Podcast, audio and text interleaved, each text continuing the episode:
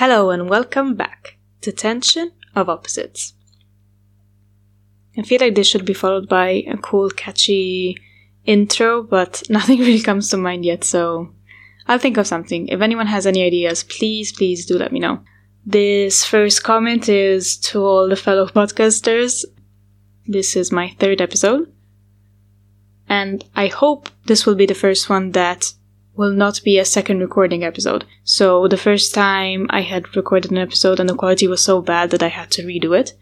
And the second time I had recorded the entire episode and then I don't know, it just didn't feel right. I wasn't in the mood. So my question is, how do you manage to get to a point where you manage to do weekly episodes and I feel like I need to be in a specific mood. Otherwise it will just not come out right.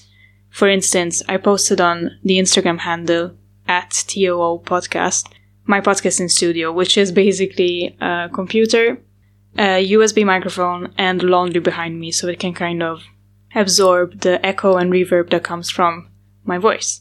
And now I feel like I need to be at that point where I have laundry behind me, otherwise I cannot record an episode. It's a good incentive to do laundry more often, so I guess that's good. But it's really hard to be ready to be in that mindset to be able to sit down and reflect upon a specific time period, like it has been for the first two episodes. As I said in the previous episode, I am describing the chart that you are presented with when you begin your year abroad. The chart that is supposed to explain how your year will be like. You have a peak at the top, honeymoon period, culture shock, recovery adjustment, and adaptation. So, where did we leave off last time? I was at the end of my cross country season. I was starting to notice that as the season was ending and new seasons were beginning, everyone was kind of taking their distance. And these were people that I generally considered as my friends. And it's interesting because this morning I had a very impromptu chat with the girl that I was talking about in the first episode, the very, very first friend. The one who did cross country and the one who convinced me to do cross country. And through her, I met all the other friends. And we were just talking exactly about this. We were all friends, but then it seems like once there isn't a purpose, something that keeps all the kids together in one place, then everyone just like goes their merry way to me, it was new. It wasn't something I was used to, so my shock begins sitting at cross country practice, looking around, seeing that everyone is starting to kind of break off, just thinking, oh my god, I have to stay here an entire year. And it just dawned on me altogether. I think the culture shock can be described with the disappearance of anything that was novelty. Once the novelty wears off, both for me and for the people I was surrounded with, for the ones who had taken interest into seeing where I was from, interested in my accent, interested in, in my opinions, but always being the foreigner. That's who I was. That's when the hard period started because you do realize at the end of the day you are in a very tiny town and yes, they have amazing creativity to just come up with new things to do, but at the end of the day, there isn't really much to do in such a small town. So once the season ended, I did not renew with anything. I didn't want to do a club. I didn't want to do the sporting season because for me that was literally only my excuse to make friends. I loved the experience of cross country, but I just physically did not like doing cross country and running long distance. I did only one race. I would either pretend that I was sick or I was actually sick because I had a lot of allergies at the time this was the beginning of of of the tough moment. But culture shock is still okay-ish. It's just I think a bit bittersweet because you do realize that you start going towards your own path, both with the family, with your friends. Nothing is really new, so I guess the thing that sticks with you is the fact that there isn't anymore that excitement. Even if they tell you that the honeymoon period is just a honeymoon period, you still think Nah, but I mean, it will be like this. It has to be like this because how can such an amazing period last so long? Because three months in total is a really long stretch of time. And so you keep thinking, okay, maybe for them it was that way, maybe in general. Of course, I'm bound to have some problems, but you're so hyped up that you don't possibly think that there could be another way of living this. Also, you feel like everything is going great, that you're doing things right, that you must be doing something right. You're making all these friends, they're inviting you to all these places, they're so interested in you, and yes, you're shown off as this new thing. So, when you start perceiving the loss of interest from people, and it's not something done with any harm, like there's no intention to do harm, it's just in the beginning, I think people are more interested to see the new thing, the new foreigner, the exchange student, rather than meeting a new person for the sake of meeting a new person. They've seen you, they've met you, they've interacted with you, they can say that they know you. Then after that, it's kind of like everyone goes back to their life. So you feel like, okay, but everyone was interested in me, everyone wanted to talk to me, and now what? Now, now where do I go? Who I'm interacting with? So you do pass the corridors, you do know all these people, but it's like, hey, hey, and that's pretty much the end of it. I didn't really know who to hang out with as well because in the beginning you are just distracted by the fact that everyone wants to be with you and you don't really know how to manage your time. You don't know what to give priority to. You do understand that everyone hangs out pretty much with everyone, so you just want to go on this explorative mode. Once the interest starts to fade, you also see that everyone is kind of sticking with their new people, but how can you know after three months who are going to be the people that you want to hang out with permanently? I was finding something nice in all the groups that I had, and the thing that was, was the most interesting is that they were all diverse. Like every group served a different purpose in a sense. So you would be talking about different things, you would be doing different kind of activities after school, but then at the same time, they had their closest friends, and so there would be some sort of okay, yeah, but why are you having lunch with them and not having lunch with us? I wasn't very good at managing that. The culture shock comes with a lot of mixed feelings because you don't really know how to deal with this loss of novelty that you have with regards to the new town, the new family, the new friends that you have, and especially that they have for you. Once you have the realization that you stay for an entire year, it's also difficult to communicate those kind of feelings to your friends and family back home because you've been basically boasting about how amazing it is for the first three months. Everything is great, everything is great, everything is great. So then when you get to a bit of a slump, you also feel like there's really nothing much you need to say about it because you're like, okay, the perception is there. You've sold it that way. Everyone is convinced that everything is going amazing. So you don't even know how to bring it up. The cross country season soon comes to an end. No new sports, no new clubs to join. Now it becomes really only school and family and friends, and in the meantime, you're trying to understand who are your friends. You're starting to see that maybe some friendships that you made start to break off in this very unnatural yet natural way, as in, this is just the way that it is.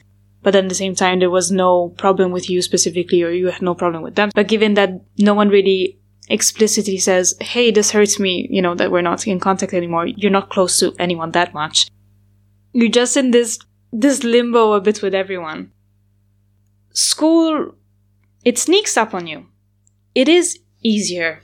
I mean, in my experience, it was an easier school year, but the method is so different that still it takes, it takes you up by surprise. You don't, realize that you actually have all this load of work. And to me, the main difference was that subjects that I was studying weren't as hard, but they required a lot more actual practical work.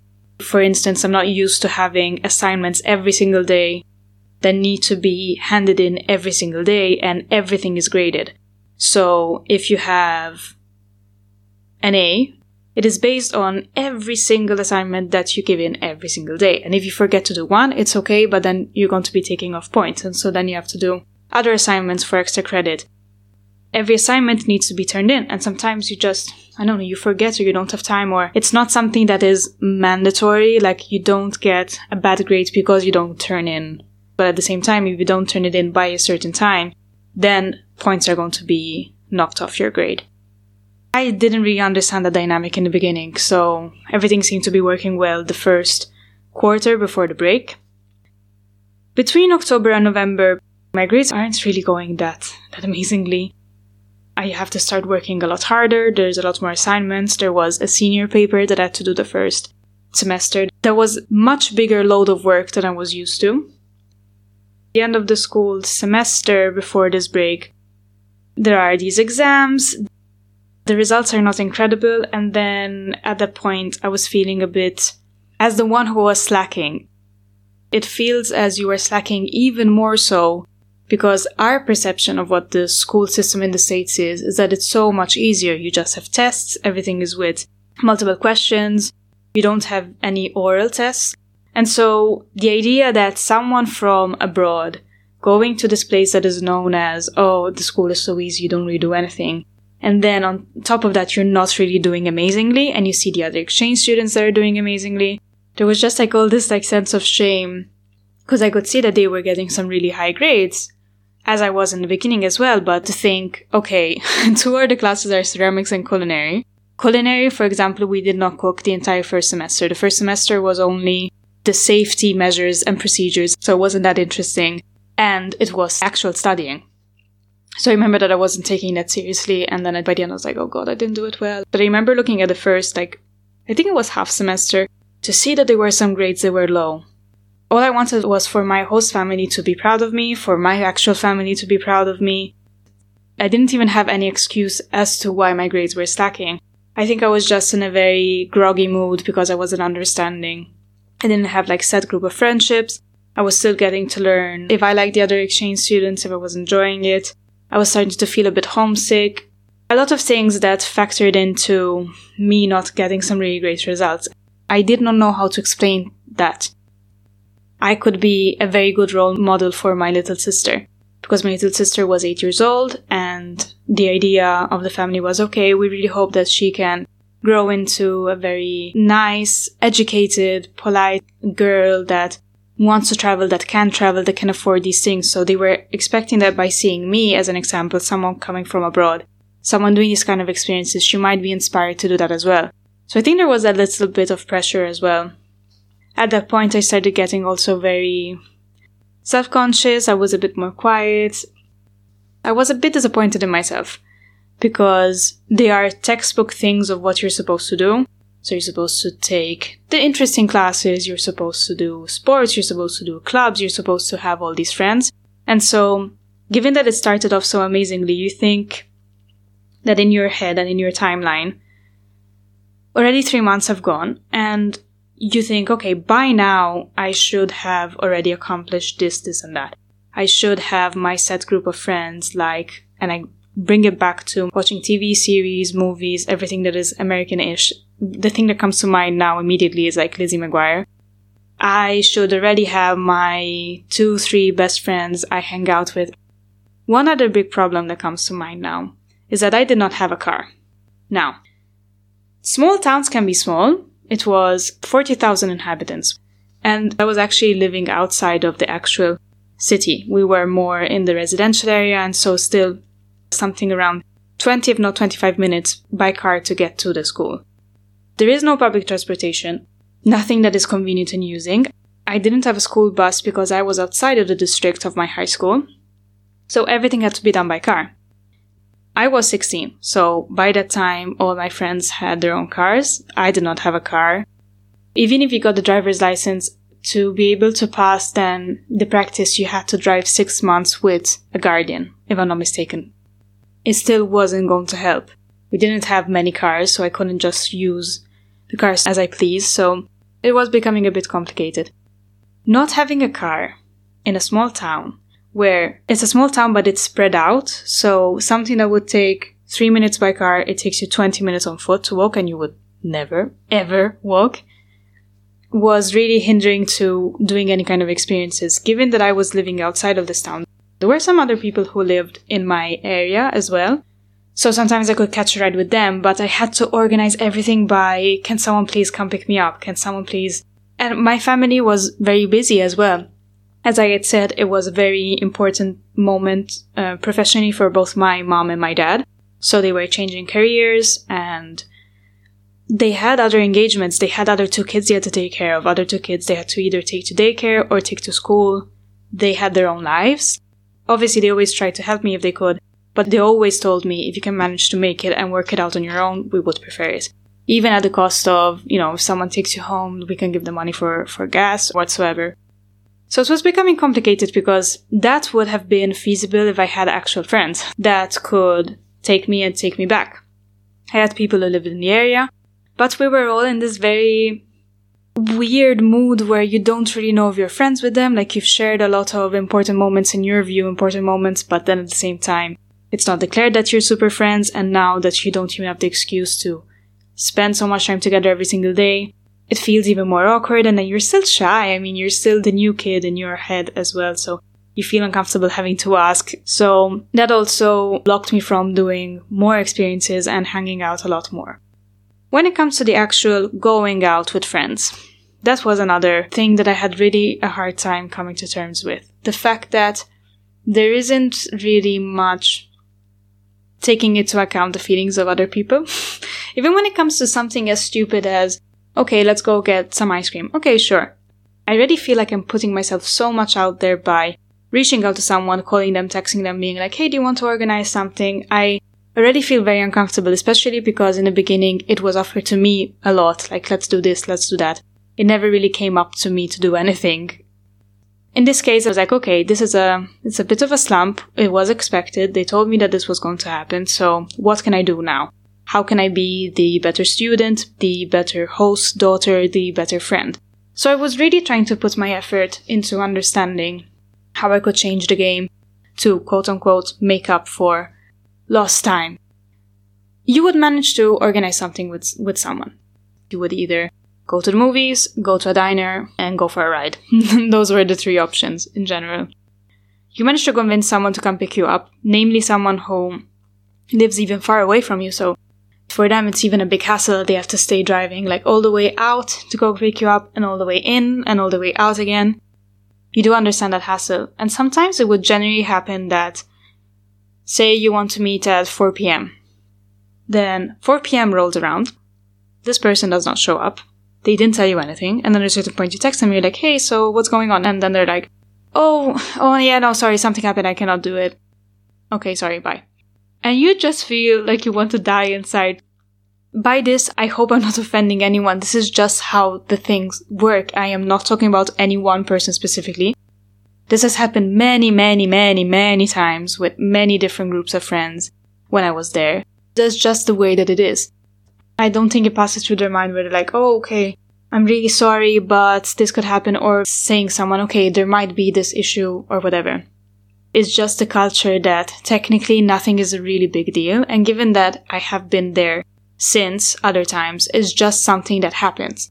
You can't really 1000% trust what someone is going to say when you're making plans. It's something that irritates me because I had not been accustomed to that. Also, I didn't have to ever organize anything so much when I was back at home. I had my parents that had to take me places, or either I would get public transportation. But when you organize something, if there would be a fall through, you would have to explain yourself, you would have to apologize. That's just how the cultural norms are. In the States, it's not the same mentality, and sometimes it gives you more liberty, as in, you don't have to like feel guilty about certain things. Sometimes things just happen and that's the end of it. They don't even require that much explanation. But then on the other hand, especially when you are a kid doesn't even know if she has possible like actual friends, to be ditched so much and so often, even if I fully know that it wasn't done with any kind of meanness, they have cars that are shared with family members. They have other things they need to do. They have actual chores. They have actual jobs, which I did not have. All my friends who I knew there, they had been working since the age of 14. They had other things on their mind. In hindsight, I 1000% understand. I feel like such a brat thinking how offended I would be like that because in my head it was something that was directed towards me. Oh, they don't want to hang out with me. Oh, they have this problem with me. When it's just a more complicated thing than that. But being ditched over and over and over, over an already emotionally difficult time, complicated time where you really, you don't feel that you're comfortable with anyone because if you were to complain or express your feelings to your family or your friends, you would fear that either your family or your friends felt that they were not doing enough. And it simply wasn't their problem. It was something that you were going through. And then at the same time, you don't even want to let your family at home know that you're going through a rough period because there's nothing much they can do about it as well. The only people that you feel that you can 1000% fully and honestly talk to, express your feelings, empty out all the things that you're carrying in within yourself every single day are the exchange students. There's no one else you can feel as comfortable and as confident to just express what is going on. Especially because being vulnerable is not an asset. It wasn't encouraged and it's just something that at the same time you're just trying to go on your race, show that you can do it, show that you are doing the year abroad in the right way in a sense. Sometimes it wasn't even the exchange students that I went to school with. There was this girl that was from my same country and she went to another high school. And in hindsight, I'm so glad she, that she actually went to another high school because you do feel that you are kind of put up against each other. Even if you're not doing it consciously, the other high school students see you as an exchange student. So for them, it's like, oh yeah, you like those other girls, right? And so they kind of like put you up against each other. And so to have someone that was in your same town, in your same experience, and you didn't have that sense of competitiveness, but she understood exactly what you were going through was such a beautiful thing. And then at the same time, we still had that famous Facebook group. Remember the one in the, in the first episode where I was saying they would post all, and when they all got picked for their host families, they would post it on this Facebook group. They would say, oh, I finally found my new family. Everything is amazing. Everything is right. The second that we got into the culture shock moment, that Facebook group, I should really look through it again. That Facebook group suddenly became like a self-help Facebook group. And it was very weird because we felt a lot more comfortable talking to people that we had never met ever. We sometimes we would be doing some calls together, but we never met them. We would rather write it on a status on this Facebook group than express our concerns to our host family, to our friends, to our family back at home, to the coordinator. Even the coordinator is a figure that, after what we had been through, she was just someone I was not interested in having any conversation with. We had some mandatory meetings that we had to have once in a while, some events, some bonding moments, but it's just after what had happened, I genuinely had no interest in having a relationship with her. Another thing that was happening is that some exchange students were doing things that were against the rules. I don't remember what were our rules. I know that for some agencies, there was stuff like you can't do drugs, you can't have sex, you can't go to parties. Also, I mean, how are you going to check that? But it's very often that the police comes into parties. I never went to big parties because if there was anything with alcohol involved, it would create a problem because I was 16. One big difference between partying back at home compared to partying in the States. I kind of fully admit I never really fully went to like a party until the end of the school year. Cause that's how careful I was. Not kidding. It's just, I was very, I was so scared that something was gonna happen. Is that in my home country, you can't maybe do things as spectacularly as you would do them in the States, but then at the same time, there's a lot less regulations. Like in Europe, the idea of drinking alcohol when you're younger, when you're 14, 15, is really not a big deal. It's something that comes culturally with events, with dinners, and it's not seen as a big deal. In the States, you have the freedom to do these gigantic things, to have a car since you're 16, to go on these long road trips, to have so much independence and liberty. And yet, things that come to regulations and actual rules about drugs and alcohol are really taken so strictly, which is something that I never really understood. When we had gone to Mexico, the Mexican culture can be seen as more European in my view. So even the relationship with alcohol is pretty much the same. I remember there was this time where the sister of my host mom had offered me some wine. The host mom, she was like shocked and and and she said, Well, I mean, she drank wine before. and then she was just saying, No, but you don't understand. She is my responsibility. What if something happens? I could never make it up to the mom. She is my responsibility. I have to make sure that she's okay, that she is safe. And so, no, she cannot have alcohol. I did appreciate they had tremendous respect for my parents, which is something that I've always. They saw me as part of their family, but they always saw me as the kid of somebody else's parents. And truthfully, they tried to live up to those expectations. They tried to be as respectful of me and as respectful of my parents as a byproduct of that. I was touched by that, but then at the same time, I was still a 16 year old. I was like, dude, I've had wine. I've had wine since I was, I don't know, 13. Like, it's not, it's not seen as a big deal. When it came to cigarettes, for instance, cigarettes were a big thing um, when you're a kid, when you're in high school. I had smoked cigarettes before. Cigarettes are just one of those things that make me laugh so much because you are literally forcing yourself to like something that tastes disgusting. If you smoked a cigarette once, the first time, you cannot say that it's a nice thing to smoke if you're actually smoking it correctly. And I do remember that the first years of high school, we would be going out with our friends, buying these like uh, these pack of cigarettes and trying to smoke these cigarettes. In the States, instead, cigarettes are seen as the devil. I don't understand why, but they, they would call them cancer sticks. It was just seen as something that was, in general, very gross and probably more related to people who were already like doing drugs or heavy drinkers. Not really sure why, but it was so funny to see that in in my home country I had to kind of like hide away from my parents and that's something that you would be like smoking secretly with your friends.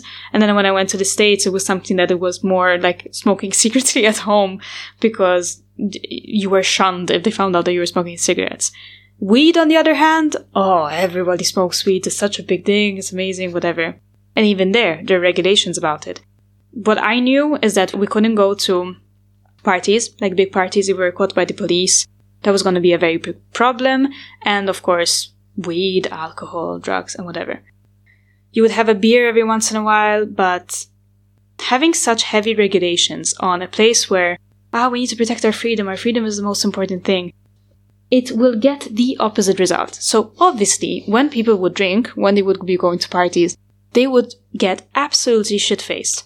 And that was the aim. Every time you wanted to drink, if there was this moment, the fact that everything was so prohibited the second that they had access to, I mean, we didn't really have much. It was like beers or nobody even drank wine. Because I mean, when you're a teenager, you're not really appreciating wine. The idea was like you have to get as shit faced as you possibly can. And those are the stories around it. And that's when you're the cool kid. Oh, you went to a party with alcohol. Given that I knew that if I was going to be in a situation where there was alcohol, it would be drinking till you are shit faced and sometimes the police came. It's very common that the police comes into parties. I couldn't find myself in a situation like that. So for me, it was more doing it with a smaller group of friends. But again, I was always very fearful, very careful. I, a goody goody. I didn't really do much. We have heard of exchange students that were sent back home though. If they were caught doing drugs, if they were caught at a party, we never knew, we could never pinpoint exactly who were the ones that were sent home. But these stories were trickling down. They were coming in as the exchange year went along. We were getting genuinely worried that something could happen. Some people had some really bad stories with their host families and they got sent back home or they decided to go back home just because they couldn't bear it anymore. It sends you the, the message that you're not technically supposed to be creating problems. You don't need to find yourself in a tricky situation in a problem because if you end up in a problem, then you are fucked it's on you then. No one is really going to be coming to protect you. You just need to be careful that you don't do something messy. When there were issues with host families, I was very fortunate because when I was in my second host family, we never really had problems. They gave me liberty to do whatever I wanted to. And I remember they were saying, we're just going to let you do you. Do as you wish. I'm not going to give you curfew. I'm not going to give you chores. You have to take care of your own things. So with anything that you cook, you clean, anything that you wash, you know, your laundry and stuff like that, you do it. But then we're going to take it, we're going to play it by the ear. So if then there's something that you do wrong and then we have a problem with, then we're going to deal with it one by one. To be honest, it's a method that I would suggest. Obviously, it depends from exchange student to exchange students. I have heard of some shitty exchange students that have started doing parties and doing drugs from the second that they got into a new family. So I don't want to be only always on the side of the exchange student. I'm just saying that there's less protection towards an exchange student than an adult. And if there's going to be a problem between an exchange student and the host family, they're most likely going to believe the adult compared to the teenager. So that is always something that is on my mind. And that method for me was very effective because to me, in my head, it said, okay, they trust me. They are trusting me to be able to do my things and I want to do my things right because then I know that if there's going to be one strike, then we're going to have some problems and I don't want to get to that point. So I was always very careful of how I talk to them, how I manage my time. And also I wanted to try to spend some time with them as well. They didn't really do much as activities. I'm super grateful that we managed to do all these road trips together. I think that's really when we bonded as a family. But other than that, they always had very heavy schedules. They had very young kids. So our spending time together was either sharing a meal together at home or with family or with friends or going out for, for a meal or going to the movies or watching a movie at home. That was pretty much how we spent our time together. Having kids in that sense was interesting. It was a bit hindering to doing more things that we would have wanted to because obviously you always have to take in account the fact that you have a younger kid. And if we were to go places, we had to be mindful of how much time we could spend in one place. And but at the same time it was cool to see certain activities that were done through their eyes whether it was like a recital or a class project or the eight year old having her friends at home and birthday parties. It was interesting to see that aspect as well i'm happy that i wasn't in a family where there were siblings that were my age i know of people who have had some really nice moments together but especially when you're going to the same school of your host brother or host sister. That could create some issues, it could create some clashes, so I'm glad that I ended up in the situation that I did. We have another break for Thanksgiving. We get to the holiday that I really, truly enjoyed. I think because it was the first time I was experiencing a holiday that went out of a religious component. I don't think the history of Thanksgiving is very nice in itself. I think they sell this story of sharing a meal together, which is probably synonymous of mass slaughter that happened at the time. But for me, it was my first new holiday synonymous of their culture. For Thanksgiving, the auntie I talked about, the makeup artist in LA, had come over, and my dad's mom, and some relatives who lived up north. Everyone came over and I got dressed, and we shared this meal. We cooked some things together. There was this huge turkey that the mom had prepared. And I remember this moment where we were sitting around the table and then they were saying, okay, now we're going to take turns to say what we're thankful for. And I had never had that before. I think there's such a difference in expressing feelings. Sometimes they express it also too loosely, like they would literally see someone on the other side of the street speak a little bit and be like, oh god, I love you, man. Something that comes so natural to be speaking your mind constantly. Whereas in other cultures, or at least in my experience, it wasn't something that was as encouraged. So when I saw them actually openly saying what they were thankful for, what they were happy for, and I was mentioned in some of these things they were thankful for, was just tearing up and I was so happy. And then it gets to my point and I was saying, you know, super thankful to be able to share this moment together. And you just have this group of people that are looking at you, that they're listening to what you're saying, and you're saying something that would be deemed like so cheesy and so you're like, oh god. It's, it was a beautiful moment and it was my favorite holiday. 1000%. I had never experienced eating to the point of being in a food coma. Really. I thought that I had done it, but getting to the point where you cannot even lift a finger for how full your body is of pumpkin pie, of eggnog, of turkey, of stuffing, cranberry sauce, and it was debilitating, but it was pure bliss. I was so happy, so we just ate at around lunchtime. We had this gigantic meal, and then we spent the rest of the day sitting on the couch, staring at the TV, and watching movies as a family. That is when I realized that I completely fully belong to American culture because that is my definition of a dream. Thanksgiving is the last Thursday of November. Soon after that, we get to the day that I remember vividly because I wrote it down on my diary it's uncanny how I remember the specific moments in which I moved from one phase to another. We are still within the culture shock phase, but as I explained before, I would divide it in two phases. So we have the culture shock period where you're not that much an observant of American culture, of this new way of life, but you're becoming an active participant with its ups and downs. And then you have the crisis. November 30th. I had met with my friend, my friend from my same home country. We had spent the afternoon together. I think she had come to my house at a certain point. There had been a fight between my mom and my dad, something that would happen every once in a while. Even in that case, I don't think I was as accustomed to seeing everything so openly when there would be a discussion. I could hear them, and that obviously would make me uncomfortable for the discussion within itself, but also because these are not my actual parents, so you don't really know how to act after that because they were fighting and you just feel uncomfortable so you're in your room. There was this one time that the eight year old came into my room with the iPad. She was like, okay, what should we watch? While they were fighting. And it just made me think, God, like she had already like developed some certain coping mechanisms. It's something that is absolutely natural when you go into the family. Of course, they must have kept it maybe a bit to themselves in the beginning, given that I am still an outsider who is getting into their family. So all of us were trying to play a role in the beginning. I wanted to be the person that they could be proud of. They wanted to be present members of the family that would take me out, that would make me experience these things, that would bring me on trips, that would make me meet their family and so on. But then at a certain point, it's bound to get to a moment where you're showing, and not even your true colors, but you're just showing the extension of yourself. And so I guess given that I was already in this mindset where I was already seeing everything a bit darker, to me it just came off as harsher as it actually was. It was just discussions that would be occurring between a husband and a wife.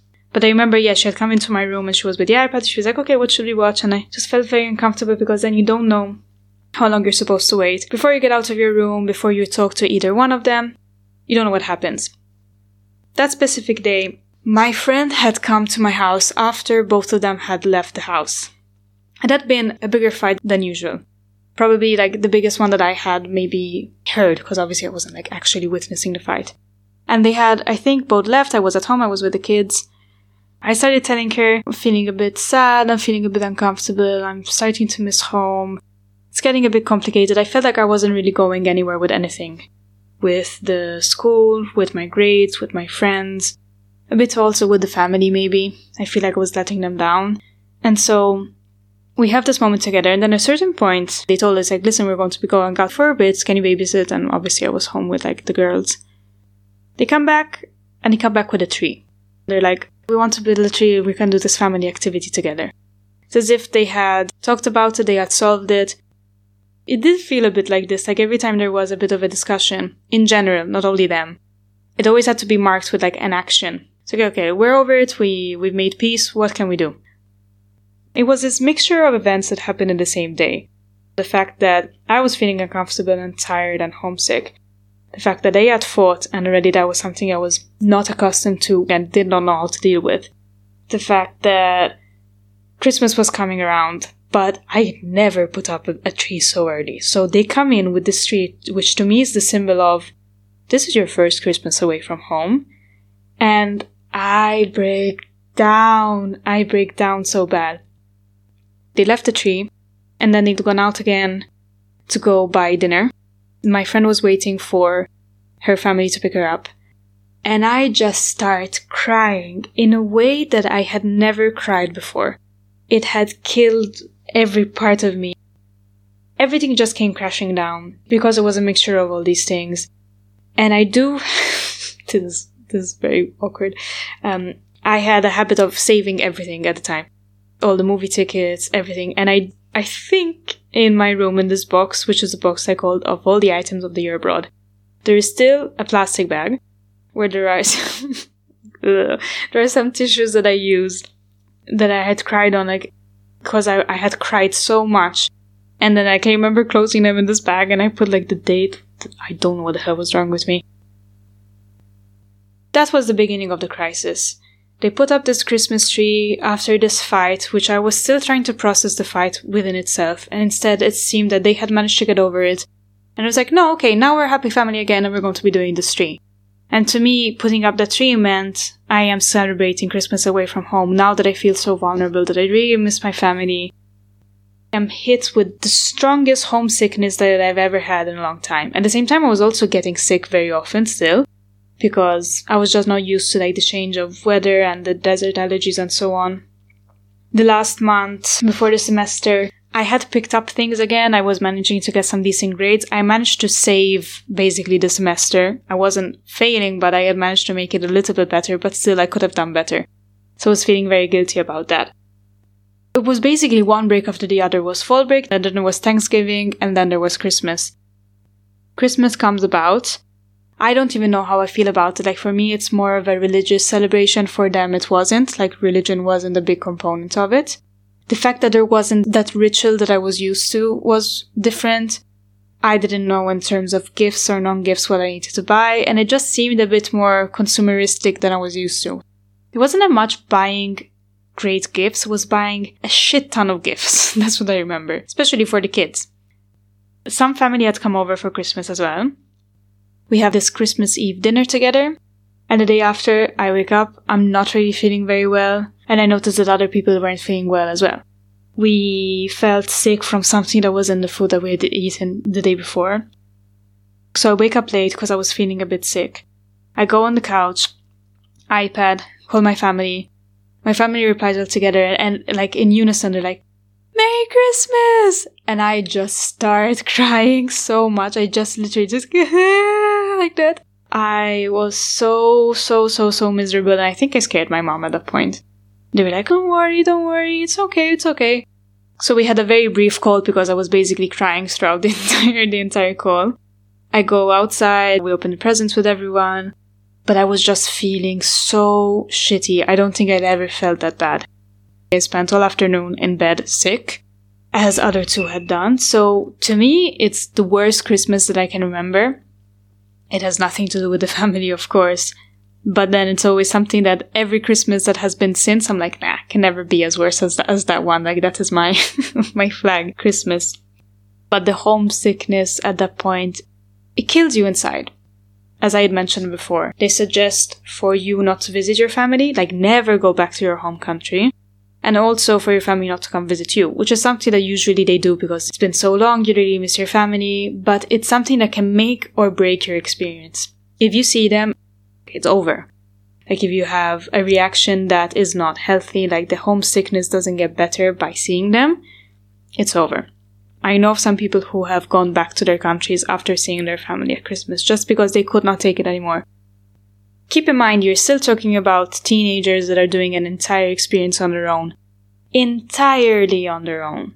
I was lucky I didn't have that much of a problem with the language barrier but if I think that even on top of that, you have the, the language barrier, not being able to express your feelings or probably not being able to understand what people are communicating to you, it's something that is so destructive that it's really, really hard to recuperate from. The only thing that made me feel better was the fact that there were these other exchange students that I could rely on, that we were basically all in this together. As for New Year's, we celebrated with the exchange students over the Christmas holidays. I wasn't really in contact with any of the friends. Everyone went back to their to their thing. One thing that I wasn't accustomed to was that school would start so much earlier. I think school started 2nd or 3rd of January. And because I had applied as a student who was legit transferring from Europe to the States, I had to take this exam. I think it was the ACTs A three day exam period and you had every day a different task. So one day would be about language, one day would be about math, and another day about another thing that I don't remember. But it was the first time I was actually having a written state exam. That's how I started my school year, by doing this exam. And I don't remember when we got the results, but thankfully I managed to pass. Once school has started again, things didn't change, but you get to a point where you just accept the defeat in a sense. The crisis is a crisis because you still have this intrinsic struggle where you're trying to make up, where you're trying to understand what maybe you did wrong, where you're trying to overcorrect something that you might have missed, that you might have not done correctly, that you might have not paid attention to in those beginning blissful months.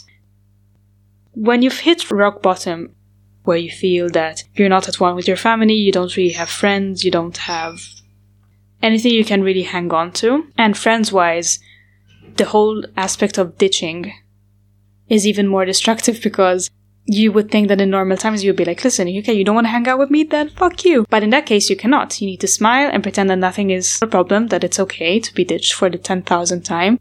Because what other option do you have? Like, you don't have other friends you can rely on. Dynamic is pretty much the same for everyone. When you get to the point of like really, really, really hitting rock bottom, as Rachel would say, there's rock bottom, 10 feet of crap, and then there's me. When you get to that point, under 10 feet of crap, you do get to a point where you just accept things. You start appreciating a lot more random acts of kindness. Some days start to go well again. Sometimes you realize, okay, maybe I have not given enough attention to those people that in the beginning of my experience were actually really genuinely there for me all the time.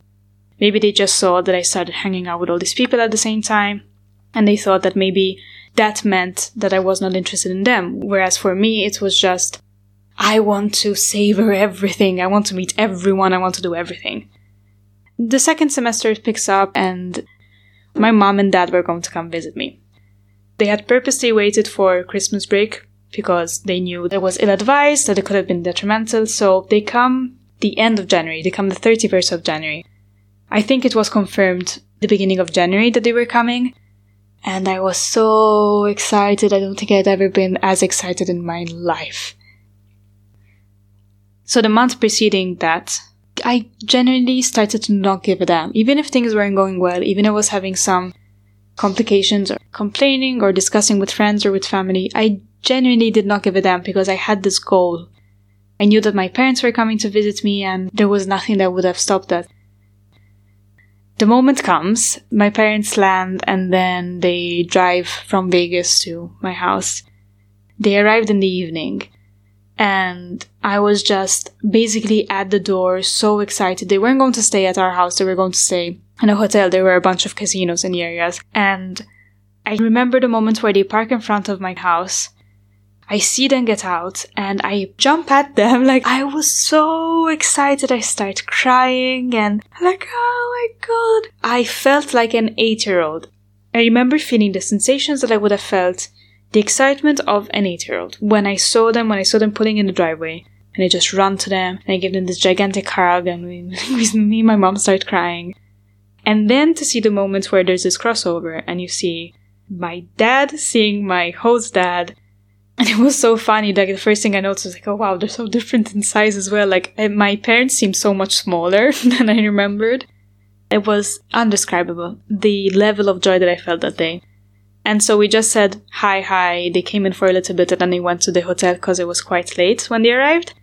When they came to visit me, that was the pivotal moment of my exchange year because to be able to see it from the perspective of someone who has been on the other side, to be able to see your past and your present coincide, meet, bond over this one thing that is me was something that I had never felt before. So I could see them get along very well, and I was super happy about that. And then they got to meet my host sisters, they got to meet my parents. We went out for dinner, and then we had gone to Grand Canyon. I had never been to Grand Canyon. We did this really long trip with all of them together, and Grand Canyon was breathtaking.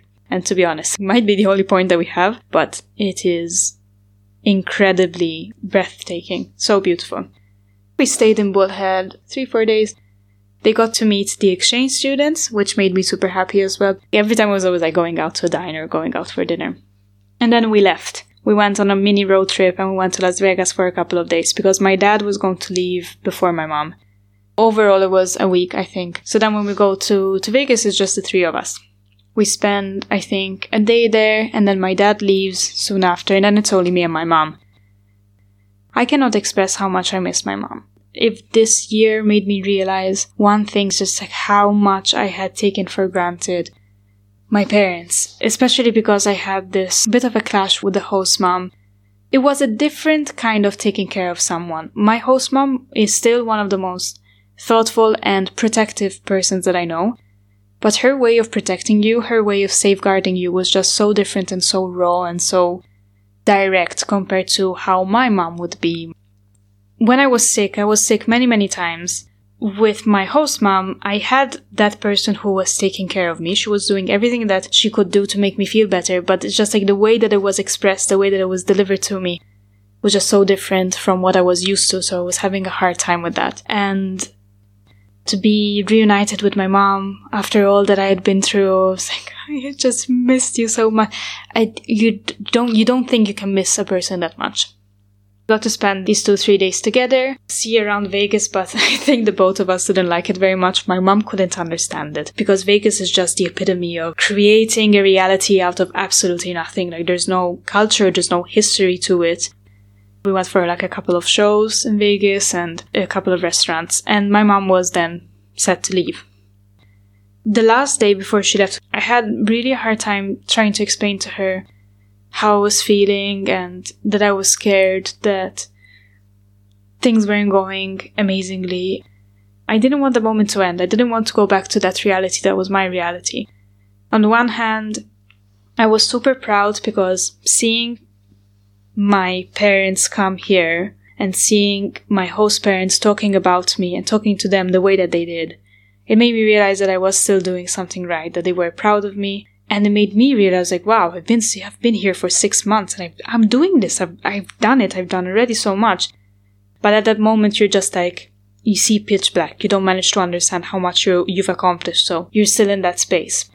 I say it as a pivotal moment because it was a turning point in that sense to make me realize how much i had actually done and how enormous it was in comparison to what i would have done back home I had put myself out there so much. I had been so much more open and jolly, and I would express myself so much more. That had taken up my parents by surprise as well. Just see this person with this different accent. Obviously, the accent was a lot more Americanized as well. Showing them the school, joking with everyone, talking to everyone, knowing everyone. I think they were very. I, I wonder, I never really asked my parents what they thought of me when they saw me in that moment. Like we always discussed about the year abroad in general, but not about that. It was a pivotal moment because I was terrified. I had heard that. Remember, also, my coordinator told me this. This is something that can potentially make or break your year abroad. You can either leave your parents with this newfound confidence in yourself, in what you have accomplished so far, and you feel recharged and you feel ready to continue with your year abroad and may be able to make the best out of it, or you can leave from it crushed, just feeling that that is your real life that is waiting for you at back home and you decided to do this and then you start asking yourself, why did I do this? Why did I put myself in this position? And you feel horrible. There's no way to know. We're both going to the airport and then my dad had arranged for a family friend to drive down. They were in Vegas and they were going down to my town anyways, and so we drive to the airport, and the drive to the airport was probably the most depressing thing that I had ever done. We were both super sad that we had to leave each other. At the end of the day, a week is not enough, but then at the same time, longer would have been more complicated because I had no break at that point. They had to wait for Christmas to see me. I feel like I was losing a member of my family, but in the sense like I was never going to see them again. To me, it was impossible to quantify the time that would have separated us seeing each other again to me it just felt horrible and I felt, oh god, I'm just gonna go back to this. Why the hell did I do it? It's going to be pretty bad. Now I have nothing else to look forward to because until I had that, I felt different. And given that I was reacting so badly, given that we were both so sad, we were both crying, I thought back to what they had told me, the make or break it moment, and I was thinking, okay, I am broken. I will go back to my year abroad feeling like I have failed. And and what is going to happen at that point? Like am i going to do i want to go back?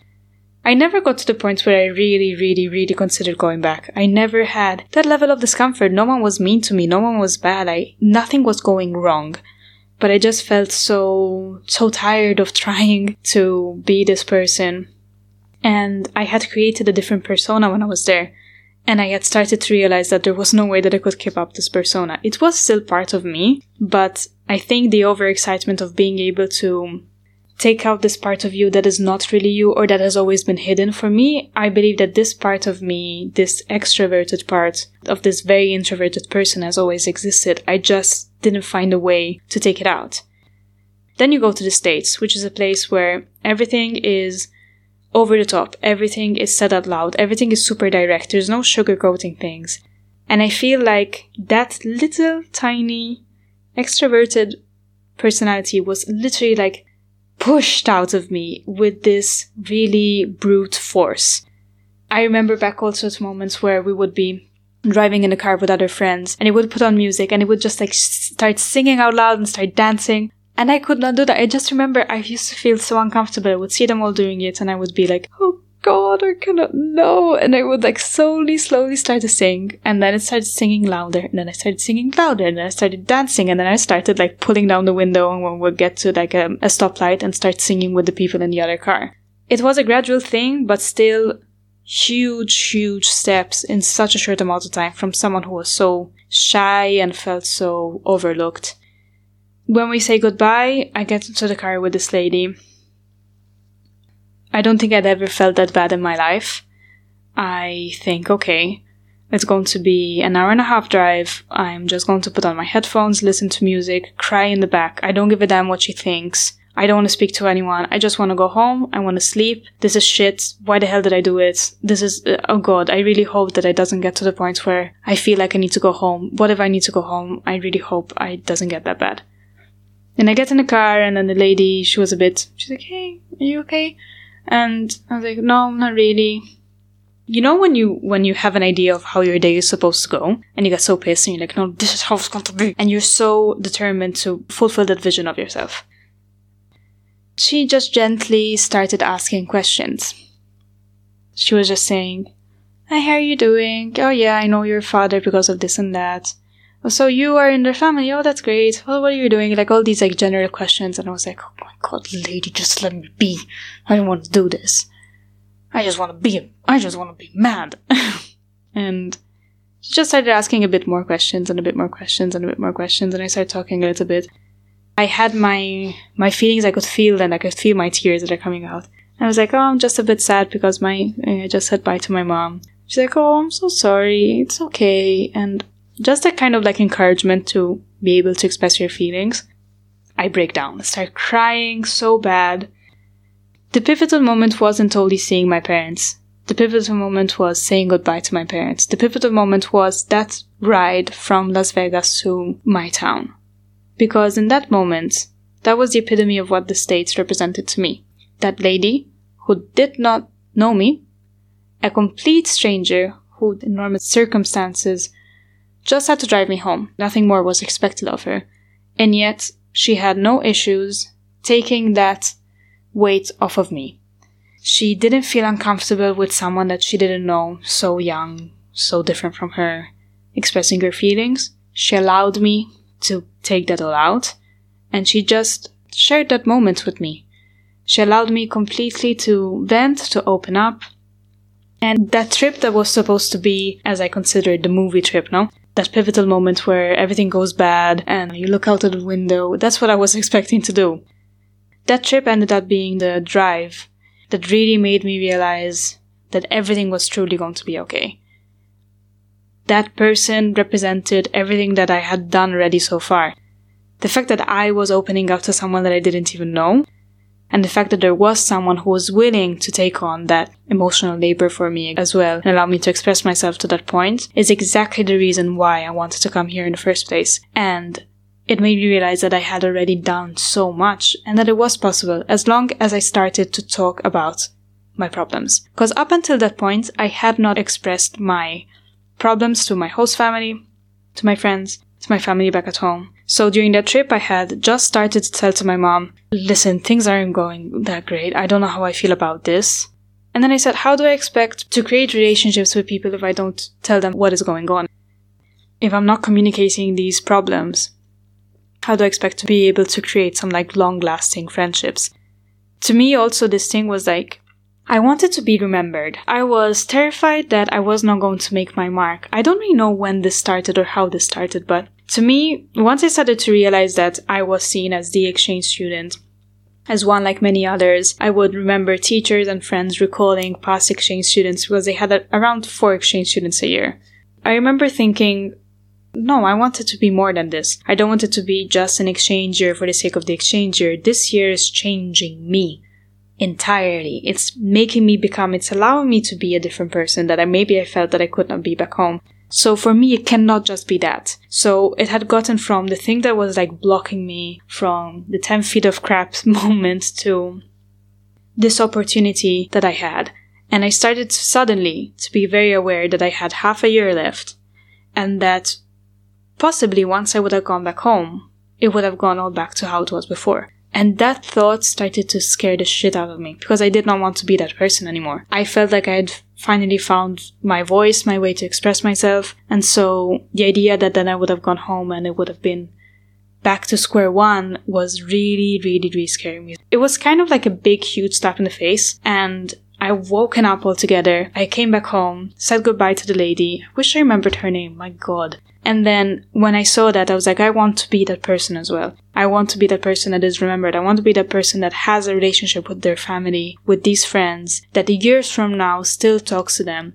And it kind of makes me smile to think that today I had like a two hour call with this friend that I hadn't spoken to in so long. We started reminiscing about the year abroad, about the people there, and I felt like I was just one of the many students that went to that high school. It wasn't me, the exchange student. So everything comes out when it's meant to come out, I guess. I came back home determined to really make the most out of it. And that effectively concludes the crisis period. The moment of many, many, many, many Skype calls with the other exchange students on a Saturday night because we didn't have anyone to go out with. The many moments of feeling inadequate or not understanding if someone was interested in wanting to be friends with you or not. The many moments of loneliness, the true, true loneliness. A level of loneliness that was never felt before. But also, I think, the realization that the worst outcome has materialized and still you managed, you survived, you managed to have that entire moment to yourself and to get through that moment. I could see the light at the end of the tunnel now we're at the beginning of February. I am in full acceptance that I want to settle in, that I can settle in, that it has already done so much to me, and that now I really want to put all my effort into the rest of it. With the end of the culture shock, with the end of the crisis, the true crisis, we get to this slow, slow recovery. And I think I should end it here. Every single time I am so ready and I'm so sure that I will be able to manage to do it all in one go. And I never do. I don't know why I keep believing that I will be able to do this when clearly I am meant to speak over and over again. And this is a very cathartic moment to be able to finally say it all and reminisce and say it my way is beautiful. So I don't give a damn. Probably will be five, six parts at this point. I don't know. But thank you so much for joining me on this difficult step. And I promise that from here it does get better. These are the defining ones. These are the defining moments, and I'm so glad that I'm giving them the visibility that they deserve. Plus, this was a pro tip. We had realized that the exchange students that were posting the most pictures, we had realized that there was a direct correlation between the number of posts on Facebook or Instagram and the level of unhappiness that that exchange student was feeling. So we were seeing that the ones that were posting all the time, statuses on Facebook, pictures, updates, whatever, were the ones that were feeling the most miserable and and the exchange students who basically disappeared, just went off the radar for a year, were the ones that had the most amazing time. This is a theory that we developed from the ones that we've seen up until that point. It seemed to be true, especially like I remember that in this time period I was posting a lot because I had nothing else to do and I was feeling so bad. And then the moments that I had some really nice times, obviously you want to hashtagged it for the gram, but um, I was also really enjoying it. So let me know if you think that this theory is, is right or not. But I would be interested in in hearing your your point of view. It's super nice to hear from exchange students. It's super nice to hear that the listeners are able to picture this this experience that I'm presenting to you, and I hope I will be able to talk about the next one, the next steps in the same way. And now we're finally getting to the lighter moments and other beautiful landmarks of this year abroad. Thank you so much for listening and see you next time.